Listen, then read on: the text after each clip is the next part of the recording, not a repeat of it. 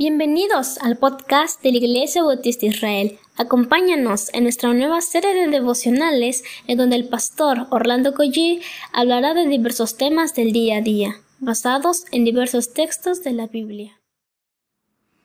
Muy buenos días queridos hermanos.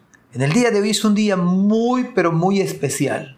Hoy recordaremos la muerte de nuestro Señor Jesucristo a favor de cada uno de nosotros. Pero vayamos a Dios en oración para meditar en su santa palabra. Señor, gracias te damos porque tú nos has dado un descanso pleno. Gracias, Señor, porque se trata de tú, de tu persona, Señor, en la cual podemos meditar hoy. ¿Cómo es posible, Señor? ¿Cómo es posible? No entendemos cómo es que tú moriste en la cruz por este miserable pecador. Padre, haznos entender. Haznos entender que es un acto de gracia, que no merecemos, Señor, absolutamente nada, pero se trata de ti, Señor. Se trata de que tú eres bueno, Señor, para siempre es tu misericordia. Padre, por favor, háblanos en este día especial. En el nombre de Jesús. Amén.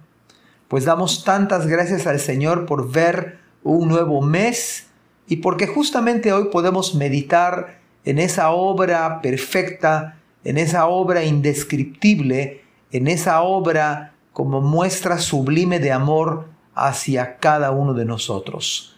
En el Evangelio de Juan capítulo 19, versículo 25 al versículo 27, voy a darle lectura. Dice la Biblia, estaban junto a la cruz de Jesús su madre y la hermana de su madre, María, mujer de Cleofas, y María Magdalena, cuando vio Jesús a su madre y al discípulo a quien él amaba, que estaba presente, dijo a su madre, Mujer, he ahí tu hijo. Después dijo al discípulo, He aquí tu madre. Y desde aquella hora el discípulo la recibió en su casa.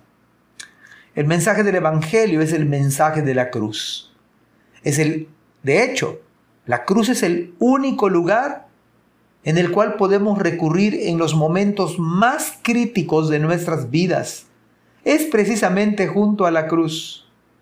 No hay mejor lugar en todo este mundo que a sus pies y junto a la cruz. Es ahí donde el pecador encuentra verdadera paz en su alma.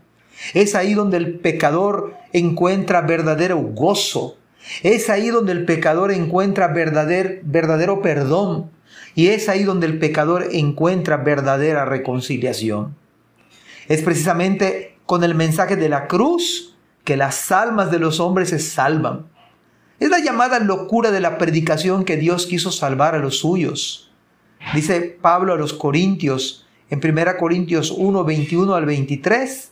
Pues ya que en la sabiduría de Dios el mundo no conoció a Dios mediante la sabiduría, agradó a Dios salvar a los creyentes por la locura de la predicación. Porque los judíos piden señales y los griegos buscan sabiduría, pero nosotros predicamos a Cristo crucificado. Para los judíos ciertamente tropezadero y para los gentiles locura. Un himno antiguo dice de la siguiente manera, junto a la cruz do Jesús murió Junto a la cruz do salud pedí, ya mis maldades Él perdonó, a su nombre gloria, a su nombre gloria. Y podemos decirlo nosotros igual, es junto a la cruz que podemos darle gloria al Señor. Ya nuestras maldades Él las perdonó, a su nombre gloria, junto a la cruz donde le busqué. ¿Puede usted buscar al Señor en este día junto a la cruz?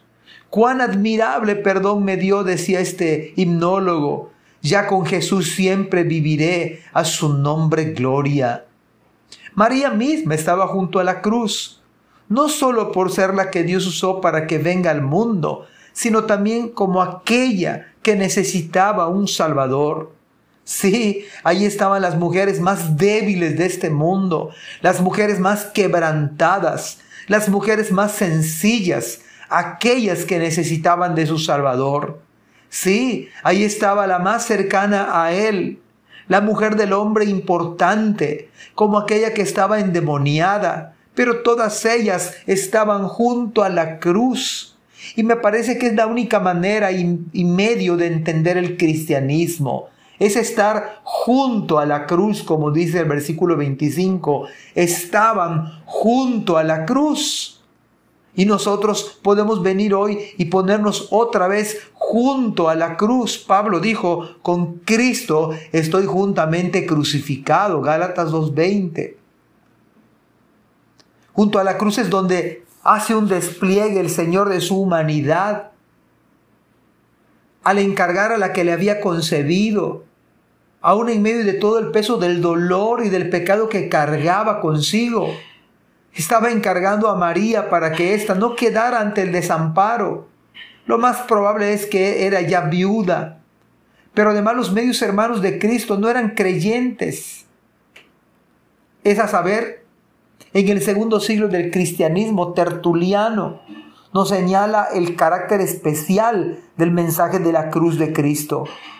Él dijo lo siguiente, a cada paso que avanzamos, a cada movimiento que hacemos, cada vez que entramos y salimos, cuando nos vestimos y nos calzamos, cuando nos bañamos, cuando nos sentamos a la mesa, cuando encendemos las lámparas, cuando nos reclinamos o nos sentamos en todas las acciones comunes de la vida cotidiana, sobre nuestra frente trazamos la señal de la cruz.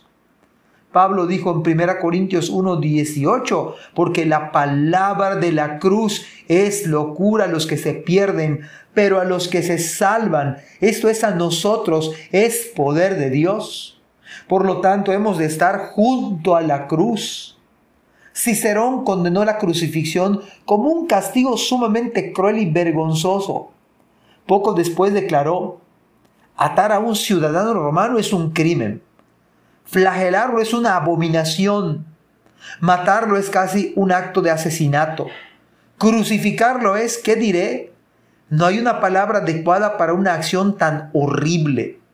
Cicerón fue aún más explícito en la defensa que hizo del anciano senador Gallo Ravirio, que había sido acusado de asesinato.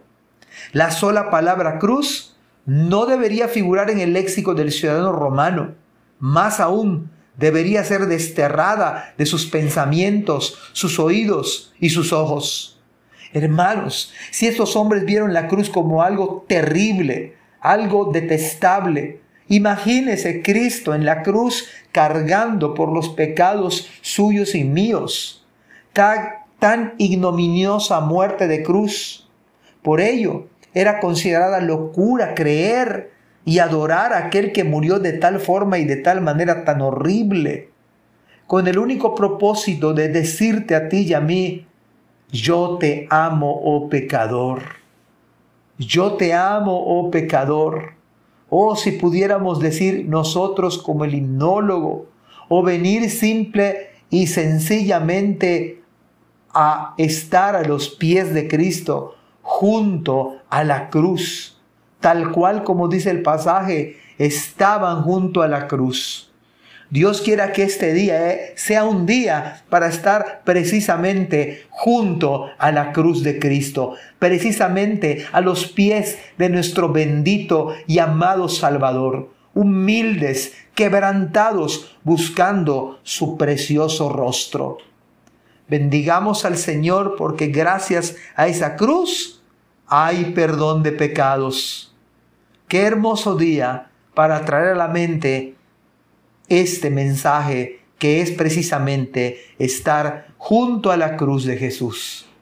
Amados hermanos, que este día sea de profunda reflexión, que usted venga de nuevo a los pies del Señor, junto a la cruz. Que Dios les bendiga. Amén. Gracias por escuchar este podcast. Te invitamos a compartirlo y a seguirnos en nuestras redes sociales para que no te pierdas el contenido que tenemos preparado para ti. También nos puedes encontrar en nuestra página web www.ibismerida.org y contáctanos al correo ibismerida.gmail.com. Gracias por acompañarnos. Hasta la próxima.